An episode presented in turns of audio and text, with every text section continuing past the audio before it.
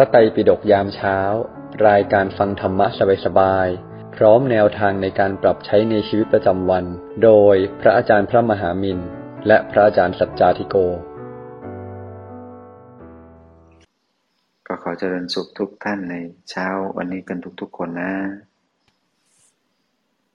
กราบนมัสการพระอาจารย์ครับ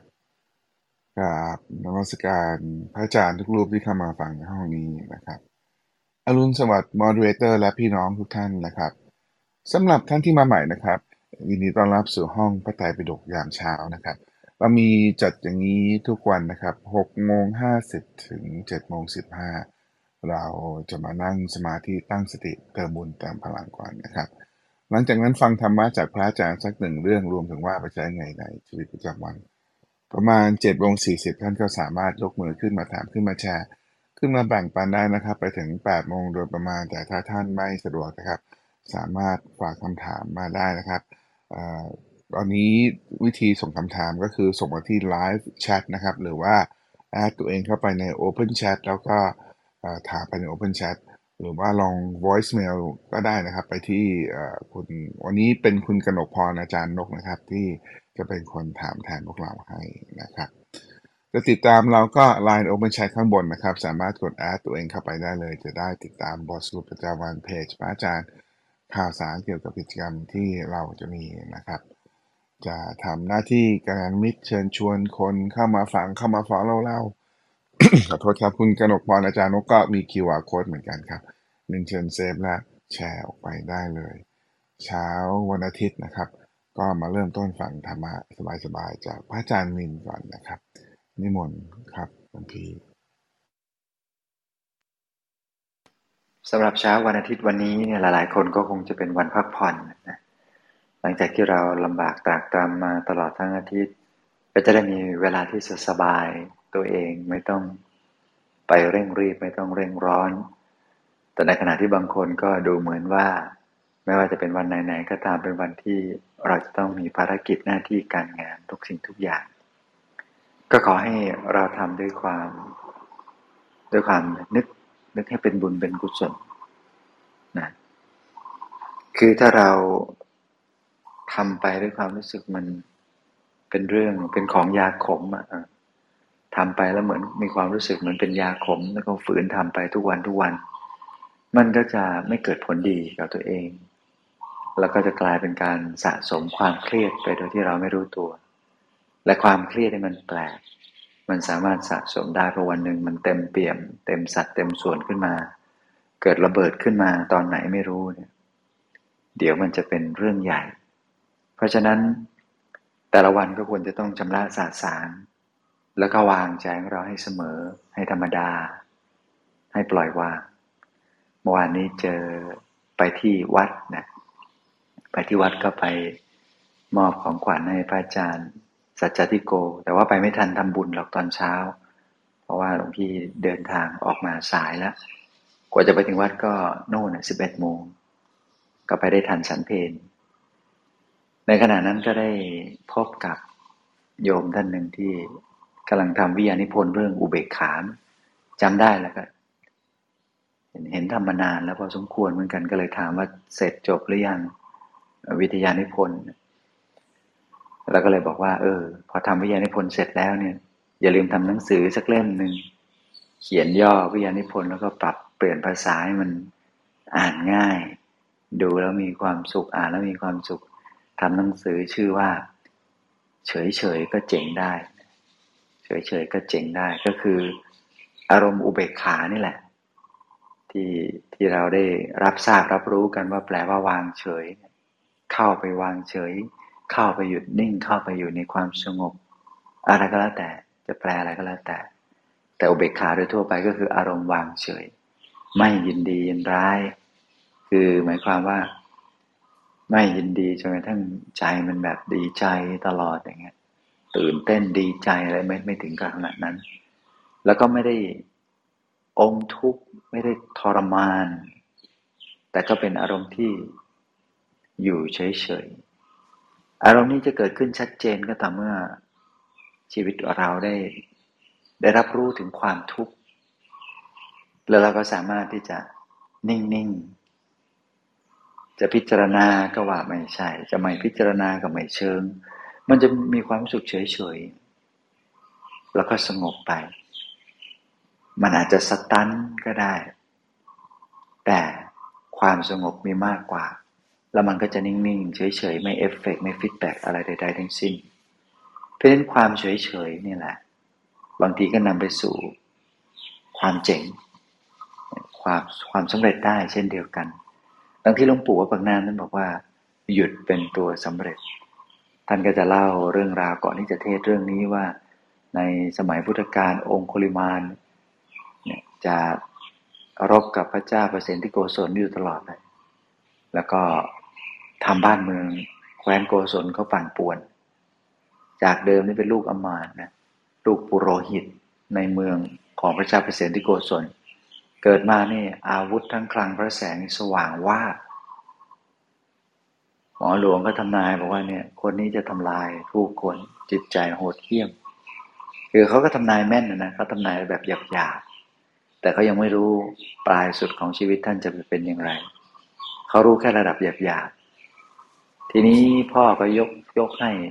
พระราชาพระเจ้าเสนที่บอกเอาไงเอาเลยจะปาหังปาหารก็ทำเลย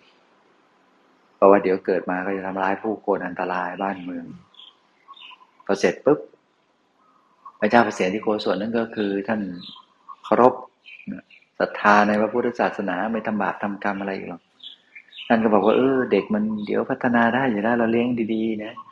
สั่งสอนดีๆให้ความดีให้ความเมตตาปรารถนาดีรับรอง ไม่มีบิดเบี้ยวไม่มีบิดพริ้วหรอกแต่มันเป็นกรรมนะกรรมภพชาติในอดีตที่เคยเล่าให้ฟังว่า ในสมัยนั้น พวกที่โดนฆ่าก็คือ พวกที่เป็นคนที่ท่านเคยช่วยเหลือในสมัยที่ท่านเกิดเป็นเป็นเต่ายักษ์ในทะเล แล้วเรือมันแตก ผู้คนก็กระจัดกระจัดกระจายกระเซาะกระเซิงเงินในอยู่ในทะเลนั่นแหละจะตายแหล่ไม่ตายแหล่ก็มาเจอ เต่ายักษ์ตัวนี้แหละ แล้วก็เลยให้ขึ้นบนกระดองเต่า แล้วก็พานำกลับมาถึงฝั่ง ถึงเกาะเรียบร้อยหมดทุกคน เกือบพันคน แล้วปรากฏว่า ทั้งพันคนก็ลุมทำร้าย แล้วก็เผาเต่ายักษ์ตัวนี้กินเป็นอาหาร เหลืออยู่เด็กผู้หญิงคนหนึ่งไม่กล้ากิน แล้วก็ไม่กล้าทำร้ายเต่า นี่คือวิบากกรรมขององคุริมาน ทีนี้พอมาชาตินี้ท่านเจริญวัยขึ้นก็ คุณพ่อก็สอนดีเลย ตั้งชื่อว่าอาหิงสกะผู้ไม่เบียดเบียน ผู้ไม่เบียดเบียนใครเลย ตั้งชื่อแก้เคล็ดเอาไว้ตั้งแต่ตั้งแต่คลอดเลย แต่ปรากฏว่าพอไปเรียนหนังสือกับเพื่อนๆเนื่องว่าต้องไปเรียนกับชนชั้นสูง ตัวเองเป็นลูกโลหิต ก็จะถูกกดกดหน่อย ฝ่ายพระราชโอรสทั้งหลายทั้งปวง จ้านายทั้งหลายทั้งปวงก็จะข่มข่มกันในที่เป็นลูกเจ้าฟ้ามหากษัตริย์จากมืออื่นๆบ้าง ทีนี้เขาก็เก็บกดไปเรื่อยๆเรื่อยๆมีอยู่วันหนึ่งก็ ไปถามอาจารย์ อาจารย์มีวิชาเรียนระดับสูงไหมเก่งกว่านี้เป็นเจ้าโลกเลย อาจารย์บอกมีแต่สอนไม่ได้หรอกวิชานี้ ทีนี้ก็เที่ยวไล่เที่ยวคืออาจารย์ไปเรื่อยๆเรื่อยๆในขณะที่เพื่อนๆก็พากันยุแยงตะแคงรั่วเพราะว่า อหิงสกัดกุมารเนี่ยเป็นที่รักของอาจารย์ แล้วก็ตั้งใจเรียนเก่งในทุกเรื่องเลย แต่เพื่อนๆ ลูกๆ กษัตริย์ ราชโอรสทั้งหลายไม่ค่อยชอบ ก็เลยไปฟ้องอาจารย์บอกอาจารย์ มันไม่ดีอย่างโน้นอย่างนี้อย่างนั้นอาจารย์ก็เรียกมาคุย ก็ไม่มีอะไร ก็เริ่มจับผิดกันทีละน้อย ทีละน้อยจนกระทั่งวันหนึ่งอาจารย์ชักจะคุยก็เลยบอกลูกศิษย์ไปว่าถ้างั้นเนี่ยนะ จะต้องทำอย่างนี้อย่างนี้อย่างนี้ เป้าหมายแรกก็คือต้องการขจัดลูกศิษย์ซะต้องการฆ่าให้ตายนั่นเองแต่ปรากฏว่าเป็นหลอกเขาว่า ถ้าตัดนิ้วมือมาได้พันคนรับรองเป็นเจ้าโลกแน่นอน จากความเครียดของเด็กที่ถูกกดดันในหลาย ๆ สถานการณ์โดยที่ แม้ว่าเราขณะที่ว่าเราก็พยายามดูแล้วว่าไม่ให้ไม่ให้กระทบกระเทือนต่อจิตใจ แต่สุดท้ายวิบากกรรมมันบีบ บีบทั้งคู่เลย คือคนทั้งพันคนเก้าร้อยเก้าสิบเก้าคนนั้น อ่า ก็จะต้องชดใช้วิบากกรรม แต่สิ่งที่ไม่ค่อยที่จะ make sense เท่าไหร่ก็คือ มันก็จะไปบีบบังคับจิตใจของ นี่แหละอหิงสกักโกมารหรือองค์คริมาเนี่ย ให้ไปฆ่าพวกนั้น จริง ๆ แล้วถ้าอ้นิสกะกุมารเนี่ย มีสติระลึกรู้คิดได้ ปรับเปลี่ยนตัวเองได้ แล้วก็ให้อภัย แก่คนที่อาฆาตมาตร้ายต่าง ถ้าหักใจได้เรื่องราวเหล่านี้ไม่เกิด ซึ่งมันก็เป็นไปได้ที่จะทำได้ แต่โดยวิบากกรรม โดยสภาพสิ่งแวดล้อมสังคม โดยการที่ยังไม่ได้เจอเจอพระสัมมาสัมพุทธเจ้าพอรู้ตัวอีกทีก็ฆ่าไปแล้ว 999เจอ คนสุดท้ายคือแม่พระเจ้าเห็นในขายพยานบอกว่าเนี่ย จะต้องไปโปรดถึงเวลาแล้วก็ไปปฏิหารกายปรากฏขึ้น องคุริมานเห็นบอกโอ้นี่ลักษณะดีเป็นลักษณะมหาบุรุษ ถ้าได้นิ้วนี้ไปเนี่ยสมสมแล้วที่จะได้เป็นเจ้าโลก ก็เร่งเลย เจอพระเจ้าวิ่งปรีเข้าไปจะเอาดาบฟัน ทีนี้ก็เหมือนปฏิหารพระเจ้าก็แบบพอจะฟันจะฟันพวกท่านก็พุ่งไปข้างหน้ามันอีกเป็นไกลเลยแหละ คือวิ่งตามไม่ทัน ใช้พละกำลังวิ่งขนาดไหนจนเหนื่อยจนหอบ เอาไม่อยู่ ไม่สามารถไปแตะ ไปทำให้พระสัมมาพุทธเจ้าระเคืองคายได้ระคายเคืองได้สักอย่าง เอาอยัางไงดีล่ะทีนี้ตะโกนนะสมณะหยุดสมณะหยุดหยุดพระพุทธเจ้าตอบด้วยพระสุรเสียงที่ก้องกังวาน หยดย้อยผ่องใสไม่แหบเครือไม่พร่าไม่มัว บอกว่า เราหยุดแล้ว ท่านยังไม่หยุด คือ ฝังปุ๊บก็สะดุดเลยทีนี้อา้าวสมณะโกหก ถอยห่างวิ่งไปทางนู้นทางนี้ไปเรื่อยเนี่ย จะว่าตัวเองหยุดแล้วอีกพระเจ้าก็ให้สติเตือนจนกระทั่งเข้าใจทราบซึ้งว่าเนี่ย การหยุดหยุดตั้งแต่หยุดทำบาปทำกรรม หยุดทุกสิ่งให้เรามีสติเกิดขึ้นอย่าเพิ่งทำอะไร ไปจนกระทั้งใจหยุดนิ่ง สงบระงับ ปลอดโปร่งโล่งเบาสบายผ่อนคลาย เราก็หมดกิเลสในที่สุดใช่ไหมฮะเพราะฉะนั้นเนี่ยเส้นทางของการสั่งสมจิตใจให้สงบให้บริสุทธิ์เป็นเส้นทางที่เราควรเอามาใช้ดูแลตัวเองนะก็อย่างชื่อเรื่องในวันนี้ที่บอกว่า เราจะอบกอดความเปราะบางนะถ้าเป็นภาษาหลวงพี่ก็ต้องบอกว่า เราก็ต้องหมั่นที่จะ กลับมาดูแลใจของเราให้หยุดนิ่ง อย่าไปสะเทือนกับเรื่องราว อารมณ์คนจัดสิ่งของ กับความอยากได้อยากมีอยากเป็น อยากจะให้อย่างนี้อย่างนู้นอย่างนู้นอย่างนี้เนี่ยเราไปใส่ความรับผิดชอบเต็มอัตราศึก แล้วก็คาดหวังว่าจะต้องได้อย่างนู้นอย่างนี้ปุ๊บจิตก็ไปซะแล้วไปกับความอยากได้ อยากให้เป็นดังใจ พอไม่เป็นดังใจก็ตีอกชกร้องเสียอกเสียใจลำคาญใจอะไรเบื่อหน่ายอะไรในชีวิตอย่างนี้เป็นต้น เพราะฉะนั้นสิ่งที่เราควรทำเพื่ออบกอดความรู้สึกอันเปราะบางของตัวเองทุกวันทุกเช้า สิ่งเหล่านี้ก็คือการรักษาใจนั่นเอง แล้วก็มีสติ ความที่เรามีสติ รักษาใจ อยู่ใกล้ผู้รู้บัณฑิตนักปราชญ์เตือนตัวเองเป็นประจำ แผ่เมตตาเป็นประจำ ให้บุญให้กุศลแก่ ทุกคนทั้งหลายทั้งปวงเป็นประจำ สิ่งต่างๆเหล่านี้คือคือวิธีการสกัดวิบากกรรมที่มันอาจจะเกิดขึ้นได้ในชีวิตของเราโดยที่ ลึกๆแล้วเราก็ไม่อยากทำแต่ว่าเรายังมีกิเลสไงแล้วเราไม่เคยฝึกตัวเองที่จะหักห้ามจิตใจในด้านต่างๆ กิเลสก็จะนำเราไปสู่เส้นทางของกิเลสกรรมวิบาก ไปตกอยู่ในเส้นทางของวิบากกรรม แล้วเราก็เชื่อกันว่าเนี่ยเกิดมาชดใช้กรรมต้องชดใช้มัน ซึ่งทั้งที่จริง ๆแล้ว ในพระพุทธศาสนาเราสามารถหยุด หยุดตั้งสติ แล้วก็เปลี่ยน เพราะนั้นหยุดคือคือหยุดเป็นตัวสำเร็จเนี่ยเป็นแบบนี้ คือหยุดเพื่อให้เกิดสติขึ้น แล้วก็กล้าที่จะแก้ไข ยอมรับความข้อผิดพลาดของตน แล้วก็ดึงตัวเองออกมา จากจุดที่มันไม่เซฟ มันอ่อนไหว มันเปราะบาง มันว้าวุ่นอะไรก็แล้วแต่ ดึงจิตใจของเราออกมาได้ ดึงกลับมาอยู่ในตัวเซฟโซนที่สำคัญที่สุดในโลกนี้ เพราะฉะนั้นใจของเราเนี่ยมันอ่อนบาง มันเปราะบาง โดนด่าทีเดียวก็ใจแป้วแล้ว ขับรถไปรถรถตกหลุมนิดหนึ่งฟึบใจก็หล่นไปที่ตะตุ่มแล้วความรู้สึกมันเหมือนใจตกไปแล้ว อยากสอบได้ที่หนึ่งดันมาสอบได้ที่สองโอ้ยหน้าเสียหน้าชาบางคนอยากหวังอะไรปุ๊บแล้วมันไม่ได้ มันมันก็เทือนใจทันทีแหละ แต่ถ้าเราฝึกจิตของเราให้เป็นอุเบกขา แล้วก็นึกถึงคำสอนของหลวงปู่บักน้ำหยุดเป็นตัวสำเร็จนะ ราะฉะนั้นหยุดซะหยุด หยุด หยุด หยุดในหยุด หยุดจนกระทั่ง หยุดเข้าไปในใจ หยุดเข้าไปในกลางตัว เดี๋ยวทุกอย่างก็จะสำเร็จ วันนี้ก็ขออนุโมทนาบุญกับทุกท่านนะสาธุครับหลวงพี่ โอเคครับวันนี้เดี๋ยวขอปรับนิดนึงนะครับเอ่อถ้าอย่างไรเรื่องคำถามเนี้ยเอ่อคุณอุ้มจะเป็นคนรับคำถามแทนนะครับ ก็ถ้ายังไงถ้าส่งคำถามช่วยส่งมาที่คุณอุ้มนะครับนะเดี๋ยวคุณอุ้มจะถามแทนให้ ตอนนี้เราไปฟังธรรมะต่อจากหลวงพี่สัจจาที่โกกันนะครับ นิมนต์ครับหลวงพี่เนาะถ้าส่งคำถามทางนี้ไม่ถนัดก็ไปส่งใน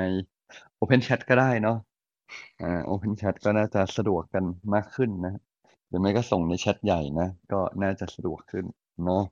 ครับเอาเป็นว่าก็ Open Chat เราก็เป็นที่สำรองแล้วกัน ถ้าเกิดอะไรขึ้นกับขับเฮาก็ Open Chat มันก็ยังมีฟังก์ชันตั้งแต่แชทรวมได้ยกมือได้นะก็เดี๋ยวเราค่อยหาวิธีการอัดเก็บไว้อีกทีเพราะขับเฮามันอัดเก็บไว้ได้เนาะเอาล่ะ อันนี้เราก็มาจนถึง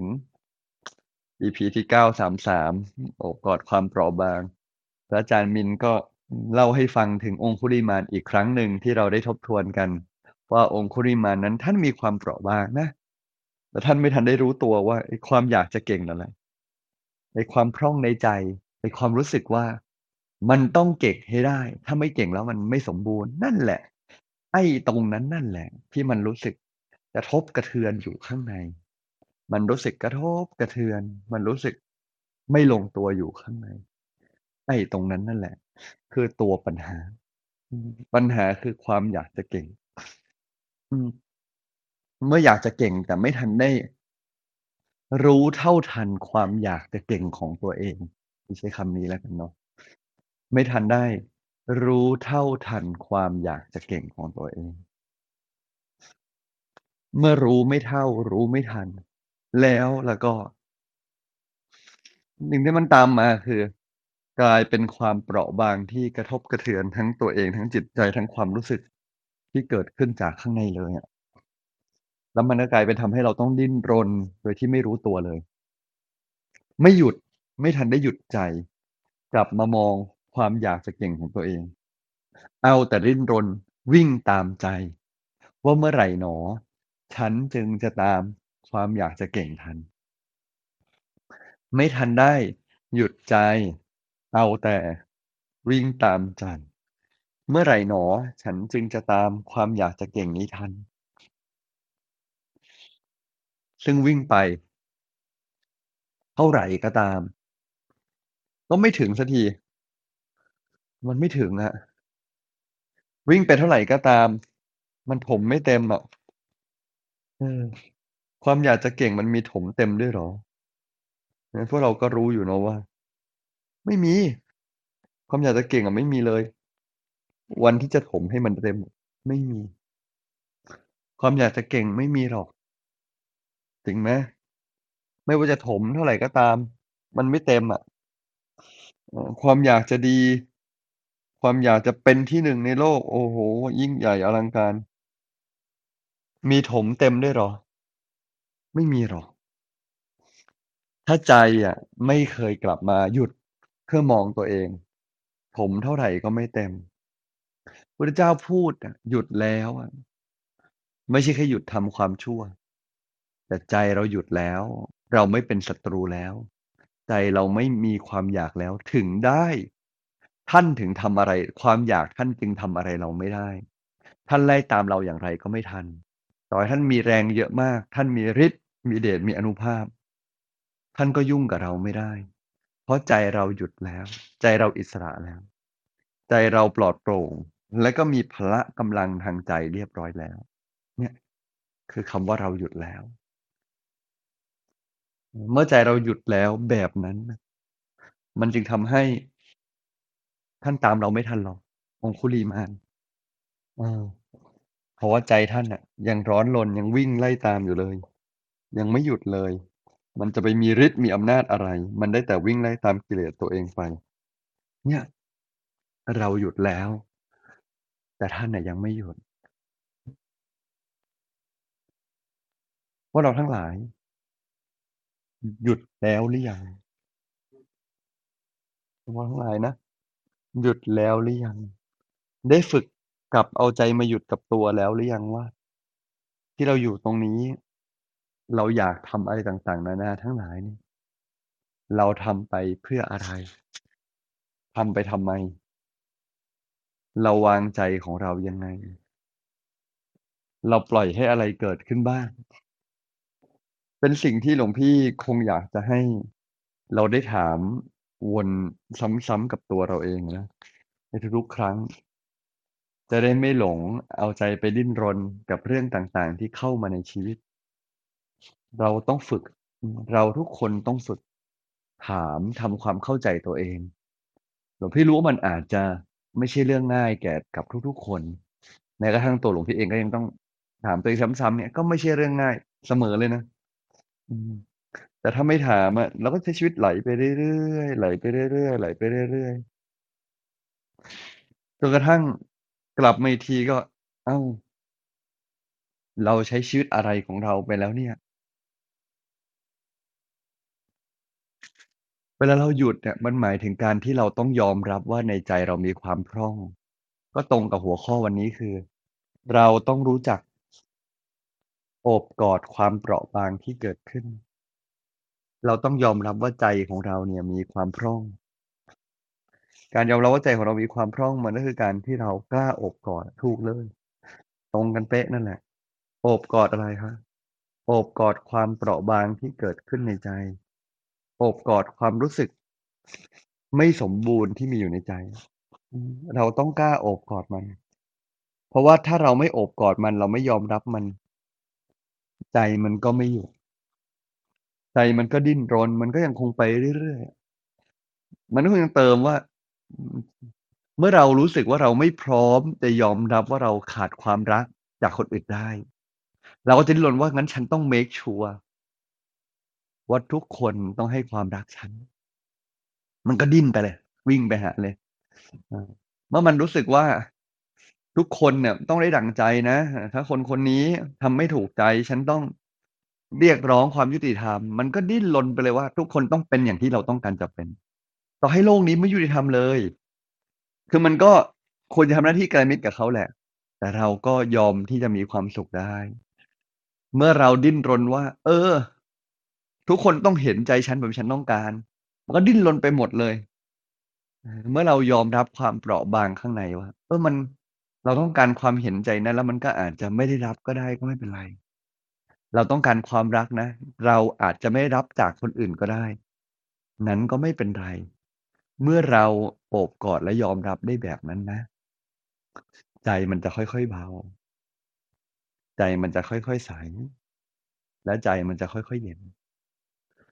ใจมันจะค่อยๆเบาใสแล้วก็เย็น มันจะไม่เร่งเร้าไม่เร่งรีบไม่หงุดหงิด แล้วก็การใช้อารมณ์ก็จะน้อยลง ฉะนั้นวันนี้ท่านใดที่ ใจมันร้อนเหลือเกินหลวงพี่คิดว่าเราต้องฝึกสังเกตความพร่องในใจแล้วก็ค่อยโอบรับมัน โอบรับความพร่องที่เกิดขึ้นในใจเอ่ออย่างช้าๆ อย่างนุ่มนวลจนสุดท้ายความพร่องมันค่อยๆน้อยลง จนถึงจุดที่ฉันพร่องนะ แต่ไม่เป็นไรแล้วฉันพร่องอยู่นะ แต่ว่าไม่เป็นไร ไม่มีที่ผ่านมาก็ไม่เห็นตาย เราไม่กล้าโอบรับมันอย่างตรงไปตรงมา เราดิ้นรน เติมเต็มมันนะมันถึงได้แย่อย่างนี้ มันพยายามดิ้นรนไปดิ้นรนมา ซึ่งมันก็ไม่เต็มไง มันเลยแย่แย่ยังไง มันก็เลยทุกทุกโอ้ทำไมมันถึงเป็นอย่างงั้น เอาแต่ใจอยากจะให้โลกนี้มันเป็นอย่างนี้อะไรเงี้ยเลยทุกข์เหลือเกินนะครับเนาะคงฝากไว้เพียงเท่านี้ครับ สาธุครับ โอเคนะครับ ก็ เป็นเรื่องละเอียดอ่อนนะพวกเราเนาะก็เราก็ลองมาฝึกไปด้วยกันนะครับ มาฝึกไปด้วยกันนะครับ โอเค ก็เดี๋ยวก็คงมีเวลาถามด้วยเหมือนกันนะครับ ก็เชิญชวนพวกเราลองดูว่าเรามีคำถามอะไรนะครับรบกวนส่งมาที่ไลฟ์แชทก็ได้นะครับ หรือว่า Open Chat นะครับแอดตัวเองเข้าไปถามหรือว่าลอง voicemail ไปที่คุณอุ้มก็ได้นะครับ วันนี้เดี๋ยวคุณอุ้มจะถามให้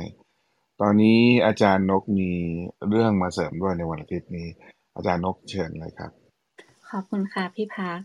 ค่ะกราบนมัสการพระอาจารย์ทุกรูปนะคะ และสวัสดีทุกๆทท่านนะคะ ที่มาของเนื้อหาที่นกอยากนำมาแชร์ในวันนี้ค่ะ ก็มาจากที่ในสัปดาห์ที่ผ่านมานะคะ เราก็ได้ฟังเกี่ยวกับเรื่องของสัปปายะนะคะ ทั้งอาหารสถานที่บุคคลนะคะ ซึ่งโดยเฉพาะเรื่องของบุคคลเนี่ยนะคะ อาจารย์ทวินก็ได้มาเสริมให้กับพวกเราด้วยนะคะ ว่าตัวเราเองเนี่ยต้องเป็นมิตร แล้วก็เป็นพื้นที่ปลอดภัยให้กับตัวเองด้วยค่ะ นกก็ได้เจอบทความหนึ่งค่ะ เขาพูดถึงการอบกอดความเปราะบางนะคะ ก็เลยอยากนำมาแชร์เผื่อว่า จะเป็นประโยชน์ในการที่จะช่วยให้ตัวเราค่ะ เป็นพื้นที่ปลอดภัยให้กับตัวเราเองได้มากยิ่งขึ้นนะคะ ก่อนอื่นก็ขอยกตัวอย่างหนึ่งนะคะ เพื่อเป็นการอธิบาย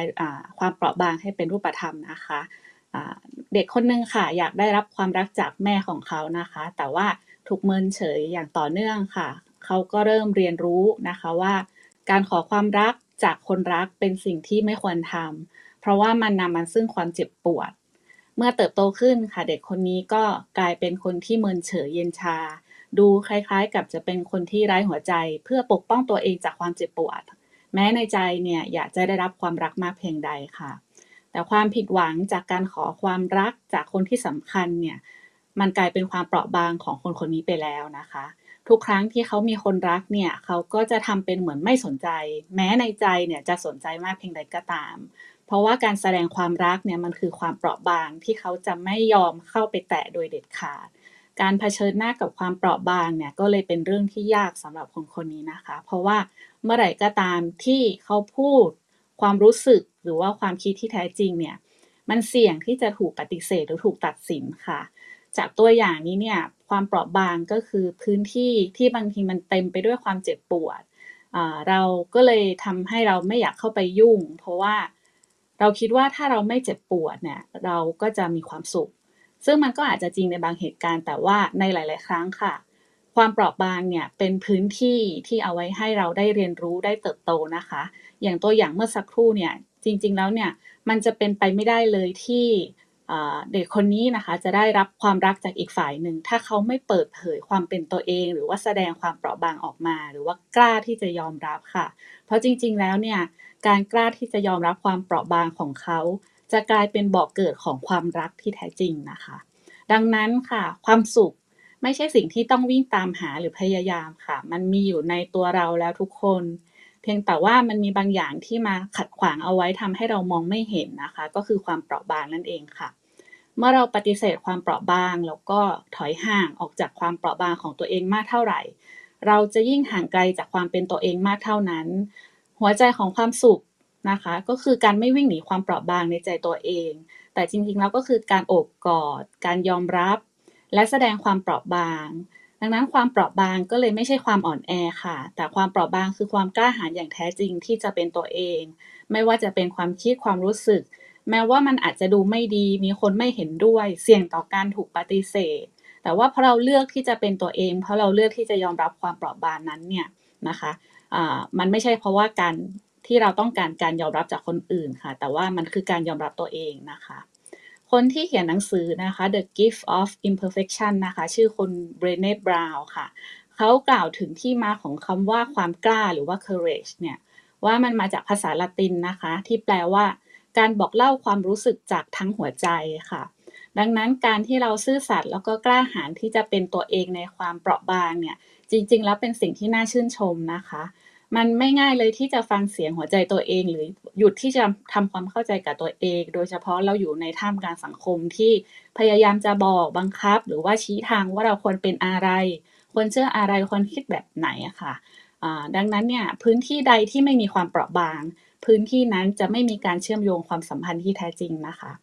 ความเปราะบางเป็นหัวใจที่ทำให้เราเชื่อมโยง แล้วก็สนิทกันได้มากขึ้น โดยเฉพาะกับตัวเองค่ะ การโอบกอดยอมรับและแสดงความเปราะบางเนี่ย จะทำให้เราได้เป็นตัวเอง เราอาจจะเสียบางคนไปนะคะ เมื่อเราเริ่มที่จะเป็นตัวเอง แต่เราก็จะได้โอกาสที่จะเจอคนที่คู่ควรกับเราด้วยค่ะ เพราะว่าการที่เรายอมรับความเปราะบางเนี่ยมันจะช่วยกระทบเปลือกที่ห่อหุ้มตัวเองไว้ว่าเราควรจะเป็นคนแบบไหน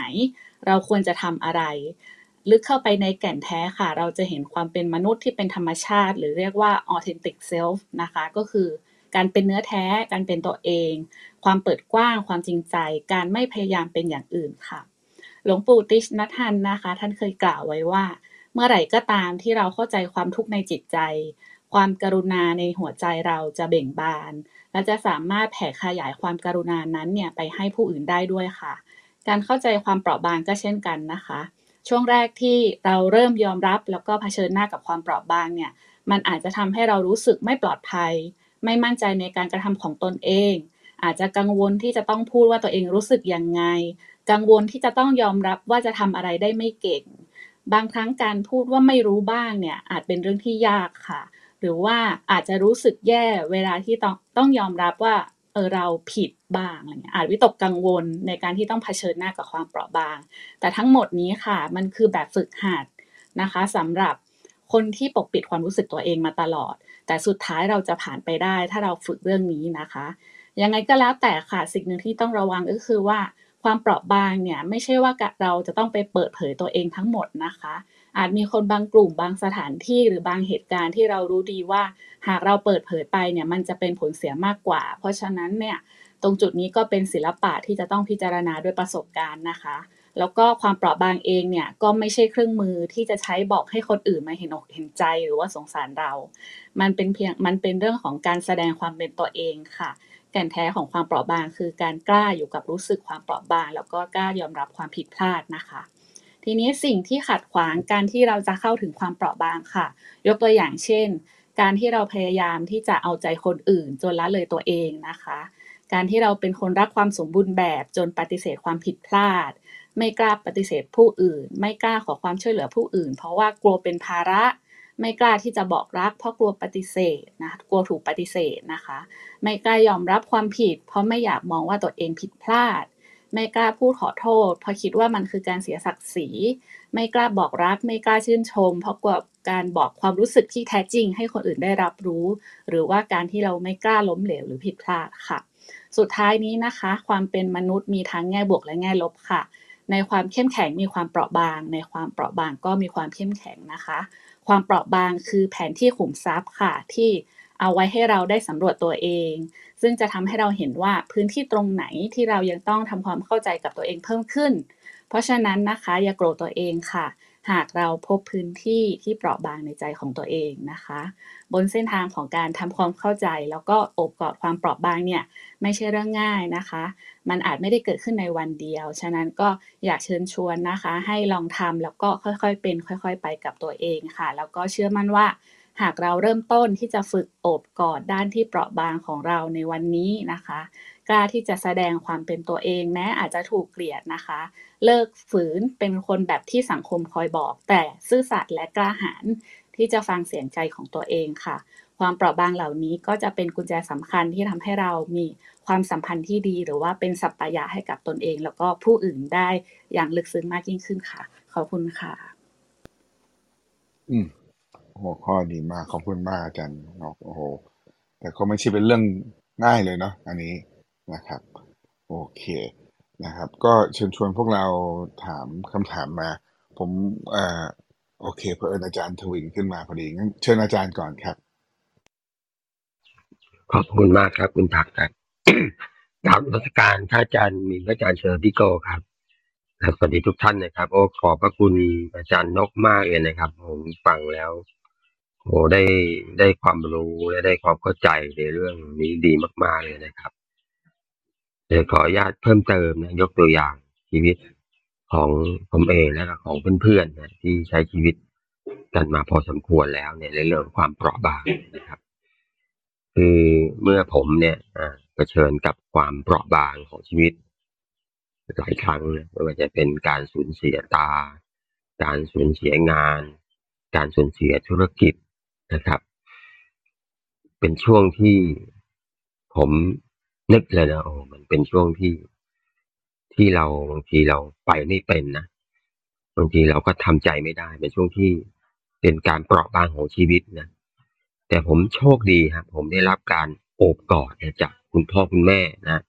พอดีภรรยาผมก็ป่วยอยู่ตอนนั้นก็ยังไม่ได้ออกกอดได้รับการโอบกอดจากคุณพ่อคุณแม่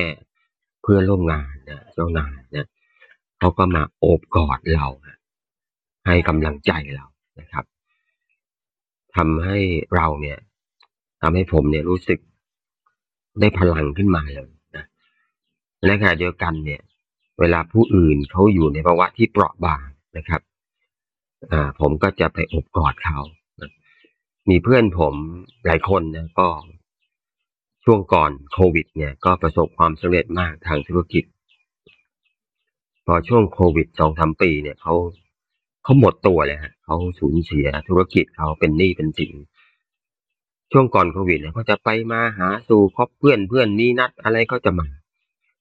แต่พอหลังโควิดเขาไม่กล้ามาเลยฮะ เขาไม่กล้าพบหน้าเพื่อนเลยเขาเขารู้สึกเขาเสีย เสียเซลล์แล้วก็เขาก็หายไปจากสังคมเลยนะเพื่อนก็ตามหากันแล้วก็เข้าไปพูดคุยนะพยายามโอบกอดเขาเฮ้ยไม่เป็นไรนะไอ้นี่ไอ้ไอ้ธุรกิจเนี่ย เดี๋ยวหาใหม่ได้ แต่เพื่อนเนี่ยยังมีความสัมพันธ์ที่ดีกับลูกค้านะ ความสัมพันธ์ที่ดีกับซัพพลายเออร์นะ ความสัมพันธ์ดีกับผู้ร่วมงาน แล้วก็ต้นทุนที่สำคัญก็คือต้นทุนปัญญาที่เพื่อนมีนี่แหละ มันจะสร้างธุรกิจใหม่ได้นะ เอาพลังกลับคืนมานะ เปลี่ยนความเปราะบาง เปลี่ยนความล้มเหลวเนี่ย มาเป็นพลังนะครับมาเป็นพลังเนี่ย แล้วเราก็จะได้เรียนรู้จากเหตุการณ์ที่เราทำให้เราเปราะบางเนี่ยเราก็จะฝ่าฟันมันไปได้ครับ แล้วก็ ผมว่าเป็นเรื่องจำเป็นมากนะที่เราจะต้องอบกอดถ้าเราจะสามารถอบกอดความเปราะบางของตัวเราเองได้เนี่ย ยิ่งดีใหญ่เลยครับ เมื่อเหตุการณ์อะไรเกิดขึ้น แล้วทำให้เราต้องสูญเสียนะครับ เราซื้อบ้านได้นะเรามีเงินซื้อบ้านได้ แต่เราอาจจะไม่สามารถซื้อความสุขความอบอุ่นในบ้านได้ เราอาจจะแต่งงานนะมีคู่ครองได้นะไปมั่นสาวมาได้นะ แต่ไม่ได้เป็นหลักประกันว่าเราจะได้รับความรัก จากคู่รักของเรา แต่ถ้าเกิดเราสูญเสีย ความรักของคู่รักเราไปเนี่ย และเราเสียศูนย์นะเราเปราะบางเนี่ย อันนี้ก็อันตรายนะครับ ให้เราคิดว่านั่นคือบทเรียนชีวิตเนี่ยที่เราจะได้เรียนรู้ในการหาคู่นะครับ จริงไหมครับคุณพักครับ ครับผมครับผมครับครับขอบพระคุณมากครับผมครับประมาณนี้ครับผมขอบคุณมากครับอาจารย์จูนครับอ่าหลวงพี่ครับฟังฟังทั้งหมดนี้เรื่องเปราะบางนี่เป็นเรื่องละเอียดอ่อนเนี่ยนะแต่ว่า อืม บางคน บางครั้งอาจจะยังงงๆอยู่อะครับหลวงพี่ว่าเอาละเนี่ย concept เนี้ยสำคัญต่อชีวิตเรามาก แล้วเอ่อเริ่มต้นเริ่มต้นยังไงดีครับหลวงพี่ขอ baby step นิดนึงครับ จะได้เริ่มหลวงพี่ว่าหนึ่งเลยนะทุกครั้งที่เกิดความทุกข์เนี่ย มันไม่ได้เกิดจากข้างนอกอะเราต้องรู้เรื่องนี้ให้ถูกก่อนประเด็นที่เกิดมันเกิดความทุกข์อะเออทุกข์กายทุกข์ใจก็ดีอะมันเกิดจากข้างใน อันนี้เราเข้าใจกันแล้วเนาะ ใช้เวลาเราบอกว่าเราจะกลับมาโอบกอด ดูความรู้สึกความเปราะบาง มันก็เลยต้องเริ่มต้นว่าทุกครั้งที่มีความทุกข์ก็แค่ กลับมาดูว่าอ๋อ ความทุกข์มันอยู่ข้างในไม่ใช่ข้างนอก นี่คือเรื่องเล็กสุดที่ต้องทำเลยถ้าที่จะระเบิดอารมณ์ ความเปราะบางจะถูกแสดงออกมาได้ง่ายสุดเลยนะ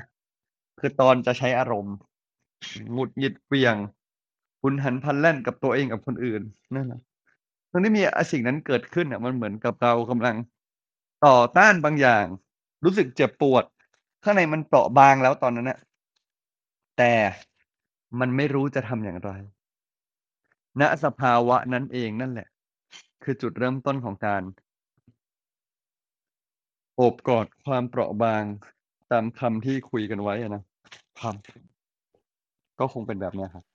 โอเคครับ ก็จุดเริ่มต้นแล้วกันนะครับ พวกเรานะครับ เอาละครับ มีคำถามมาอยู่บ้างแล้ว เราถามกันเลยแล้วกัน คุณอุ้มเชิญเลยครับ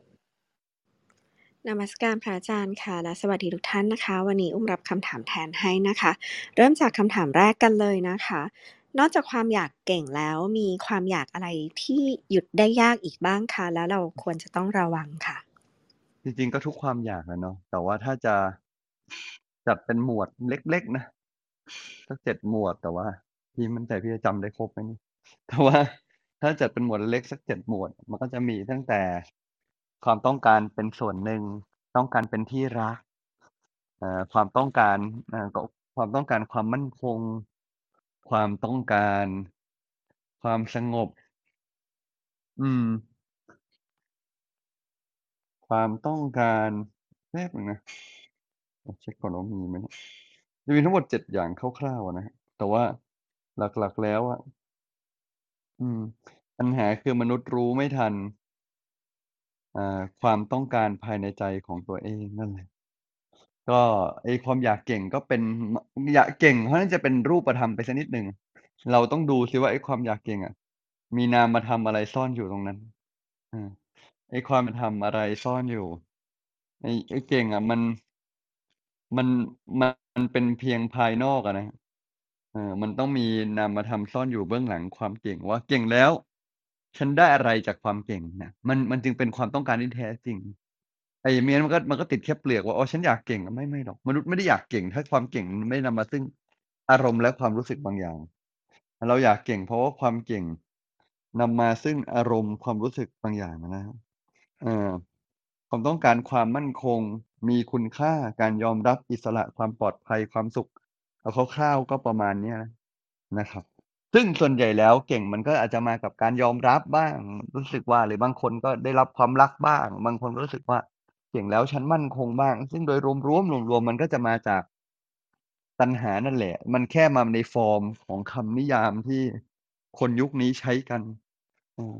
ความต้องการบางอย่างที่จะทำให้เติมตน ติมเต็ม การรู้สึกการมีตัวตนและการมีอยู่ของตัวเราอะไรประมาณนี้ครับ ครับอืมประมาณนี้ครับหลวงพี่แล้วแล้วความต้องการความสงบนี่ก็ก็ใช่ด้วยเหรอใช่ครับ ความสงบมันมีอยู่แล้วครับอืมถ้าเราต้องการความสงบแปลว่าอะไรครับแปลว่าเราอยากจัดการข้างในหรือข้างนอก ข้างใน ส่วนใหญ่ถ้าอยากจะเราอยากได้ความสงบนะเวลาเราไม่สงบมันมักจะเกิดจากข้างนอก เราต้องการความสงบ เราจึงค่อนข้างจะอยากให้ข้างนอกเป็นไปดั่งใจ ฉันจะได้สงบสักทีอ่าฮะถูกปะโอเคถูกไหมครับถูกไหมเพราะเพราะเพราะว่า situation หรือ circumstance บางอย่างมันไม่สงบไงเรารู้สึกว่าฉันอยากจะสงบข้างในจังเลยพวกแกช่วยเป็นไปดั่งใจหน่อยอืมความสงบมันมีอยู่แล้ว ความสงบมันมีอยู่แล้วข้างในอะแต่เราอะกลับพยายามจะเปลี่ยนแปลงข้างนอกฉะนั้นไอ้ความต้องการความสงบเอ่อคนที่คนที่ รู้จักความสงบ หรือว่าเข้าใจว่าความสงบมันควรอยู่ข้างในอะมันจะไม่ต้องการจากข้างนอก แต่มันจะรู้จักจัดการจากข้างใน นั่นแหละ มันฉะนั้นแม้กระทั่งความต้องการความสงบ ไม่อยากให้ใครมายุ่งทั้งนั้นเลย ก็เป็นเพียงปัญหาครับครับขอบคุณครับหลวงพี่ โอเค อ่า คุณนุ่มไปต่อเลยครับได้จะพอได้อยู่ ค่ะ ก็วันนี้เรามีสามคำถามนะคะ เดี๋ยวไปกันที่คำถามที่สองก่อนนะคะนะอีกจะมีคำถามหนึ่งนะ ได้ครับ มาอ๋ออีกคำถาม เลย งั้นคำถามใช่ที่สองใช่เป็นของอุ้มเองค่ะ เดี๋ยวไว้เป็นเอ่อเลื่อนเป็นคำถามที่สามเลยนะคะ ผู้ฟังได้ได้ค่ะ ก็ผู้ฟังส่งมาจากช่องแชทนะคะ คนเราทุกวันนี้บันทึกกรรมไม่ดีเยอะ เขาควรเข้าวัดฟังธรรมไหมครับ เริ่มแรกที่เขาคิดจะจัดการกับตัวของเขาเรื่องราวของเขาเอง เออเขาควรเข้าวัดฟังธรรมไหมถ้าคำตอบหลวงพี่เบนตอบว่ามันก็แล้วแต่เขาได้ไหม คืออาจจะแปลกที่หลวงพี่ตอบแบบนี้เนาะแต่หลวงพี่แค่รู้สึกว่า แต่ละคนมีจังหวะของตัวเอง คือไอ้ควรเข้าวัด อันนี้อันเรื่องแรกก่อนเลยนะไอ้ควรเข้าวัดจริง ๆ เนี่ย มันก็ควรแหละ มันก็ควรจะได้มามีอยู่ในสถานที่ที่เหมาะสมอะไรเงี้ยแต่ว่าไอ้สิ่งที่ควรก่อนคือ ควรเริ่มกลับมามองคือการเข้าวัดด้วยการมองตัวเองแล้วดีแล้วแล้วตัดสินใจด้วยตัวเอง พลังมันเยอะ ส่วนในส่วนในการที่ เราไปทำหน้าที่การมิตรกับเขาอันนั้นเรื่องที่ดีอยู่แล้ว อันนั้นไม่ได้หมายความว่ามันไม่ดีนะมันไม่ต้องไปชวนเขาเข้าวัดหรอกไม่ใช่ ต้องชวนแหละ แต่ แม้ว่าเขาจะยังไม่เข้าวัดอะสมมติเราชวนเขาเข้าวัดแล้วเขาไม่เข้าอะเฮ้ระหว่างนั้นเราก็ทำหน้าที่กัลยาณมิตรแนะนำเขาได้ และเดี๋ยวพอเริ่มแนะนำเขาเขาได้ประโยชน์เออเดี๋ยวเขาก็จะเข้าวัดเองอะไรเงี้ยคือหลายครั้งอะเราเราชวนเขาเข้าวัด เพราะเราอยากให้เขาเอาวัดเป็นที่พึ่ง แต่ก่อนที่เขาจะเอาวัดเป็นที่พึ่งได้ เขาควรต้องเห็นว่าวัดมีดีอะไร งั้นเราก็ต้องเป็นกัลยามิตรหรือต้องเป็นต้นเหตุให้เขาก่อน เป็นต้นแบบให้เขาก่อน ให้เขารู้สึกว่าเออเนี่ย เนี่ยเข้าวัดแล้วมันดี เออ หรือมันดีพอจนเขาอยากจะเข้าวัด ถ้าเราทำแบบนั้นได้มันจึงจะดีกว่าหลวงพี่มองว่าหลายคนพอใช้คำว่าเฮ้ยเราต้องรีบชวนเขาเข้าวัดอะไรเงี้ยมันเลยกลายเป็นว่าตลอดเวลาที่อยู่ด้วยกัน เราก็ไม่ได้เป็นต้นแบบที่ดีให้เขาอยากจะเข้าวัดเลย มันก็เลยกลายว่ายิ่งจะชวนเขาเข้าวัด แต่ว่าเขายิ่งไม่อยากเข้าวัด เพราะว่าเราเองก็ไม่ใช่ คนเข้าวัดที่น่ารัก ใช้คำนี้นะ คนวัดชอบคนที่เข้าวัดเยอะๆหรืออยู่ในธรรมเยอะๆบางทีชอบหลงคิดว่าตัวเอง รู้แล้วรู้เยอะปฏิบัติมาดีอะไรเงี้ย แต่ว่าจริงๆเราบางทีเราอาจจะโคตรไม่น่ารักเลย เพราะว่าเราคิดแต่ว่าต้องพาเขาเข้าวัดจนทั่งเราไม่เคยเป็นเหมือนวัดให้เขาที่บ้านก่อนฉะนั้นไอ้เรื่องพาเขาเข้าวัดดีไหมไอ้คำตอบเอาสั้นๆผมว่าดี แต่ว่าระหว่างที่เขายังไม่เข้าวัดก็ช่วยเป็นต้นแบบให้เขาหน่อย ช่วยเอาที่บอกว่าวัดสอนมาดีนักดีหนาเนี่ย ไปทำให้เขารู้สึกว่า เออ มันก็มีดีกับชีวิตเขาหน่อยมันก็ชวนแต่เขาเข้าวัด แต่ว่าสุดท้ายแล้วเขาจะอยากเข้าวัดได้ยังไงในเมื่อ คนใกล้ตัวเขาไม่เห็นจะดีเลยเนาะครับ อืมครับผมก็เริ่มต้นที่ตัวเรานะครับทำตัวให้น่ารักก่อนเลย เอาละครับ เอ่อคำเดี๋ยวอีกคำถามหนึ่งขอเป็นพรุ่งนี้นะครับ ก็นิมนต์หลวงพี่มินแรปและปิดเลยครับ ก็ขอโมทนาบุญกับทุกท่านที่ได้มาในวันเมื่อวานนี้นะครับ ก็เห็นทุกคนรู้สึกอิ่มเอิบเบิกบานใจนะก็รักษาอารมณ์ที่เรามีความรู้สึกดีๆเนี่ยเก็บไว้ มันก็จะเป็นประโยชน์กับการใช้ชีวิตของเราเพราะว่า บางทีมันก็หายไปได้นะเอออารมณ์ดีๆทั้งหลายทั้งปวง เพราะนั้นรักษาเอาไว้ดีที่สุดนะครับประคองแล้วก็พอรักษาแล้วก็ต้องสร้างอารมณ์ดีให้เกิดขึ้นให้ได้ด้วย ชีวิตของเราที่จะต้องเผชิญกับสิ่งต่างๆ รอบตัวในแต่ละวันจะได้มีภูมิคุ้มกัน จะได้มีความแข็งแกร่งนะจะได้ไม่ต้องมาโอบกอดโอบอุ้มอะไรกันเยอะแยะมากมาย เพราะว่าใจมันมั่นคง ใจมันมีความสุข ใจมันมีความสบายเต็มเปี่ยมอยู่แล้วอภิวาทนาสีริสนิจังบุทาปจายโนจตารโรธรรมาวัฒนติ อายุวันโนสุขังพลัง ขอทั้งหลายพวกมีแต่ความสุขความเจริญมีแต่สิ่งที่ดี ใจบริสุทธิ์เบาสบาย คิดสิ่งใดก็สมความปรารถนาทุกสิ่งทุกประการเลยนะก่อนอื่นต้องขอบคุณอนุโมทนาเมื่อวานด้วยเนาะกะว่าจะมาโมทนาทิ้งท้าย เพราะว่า เพราะว่าถือว่าได้เอาเนื้อเนื้อธรรมะไปก่อน เมื่อวานก็ได้ปลื้มใจที่ทุกคนได้มาร่วมกันถวาย แล้วเราก็ได้ถวาย เดี๋ยวเราจะได้เดี๋ยวพี่จะให้ดูนะหลวงพี่ได้ถวายกฐินไปแล้วเนี่ยนะครับ ก็ เดี๋ยวนี้เราจะได้ถวายกฐินกันรวมแล้วกว่าเก้าเก้าวัดเนาะวัดละหมื่นเราเองก็ได้มีส่วนในบุญ จะทำกี่บาทก็ได้ส่วนในบุญทุกคนเลยขอให้ปลื้มๆนะ ขอบคุณจริง ๆ ปีหน้าตั้งใจว่าจะจัด แต่ว่าจะจะจัดเป็นแค่ครึ่งเช้าเลย อาจจะนัดกันแต่เก้าโมงเช้าฟังธรรมแต่เช้าเลยจะได้ไม่กินเวลาบ่ายทุกท่านแล้วหลวงพี่คิดว่า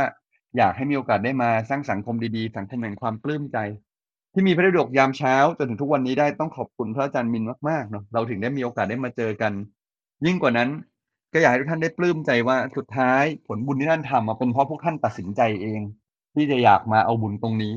ก็ให้มีความปลื้มบุญที่เกิดจากการร่วมด้วยช่วยกันรวมถึงบุญจากความกตัญญูที่ได้ฟังธรรมก็จะเป็นคุณธรรมในใจของทุกท่านเองที่ติดตัวสืบไปอนุโมทนาและเก็บความปลื้มไว้เหมือนที่พระอาจารย์มินบอกเลย เก็บเอาไว้ในใจเนาะและให้มันเป็นแรงผลักดันในการทำสิ่งดีๆ ท่านที่ไม่ได้มา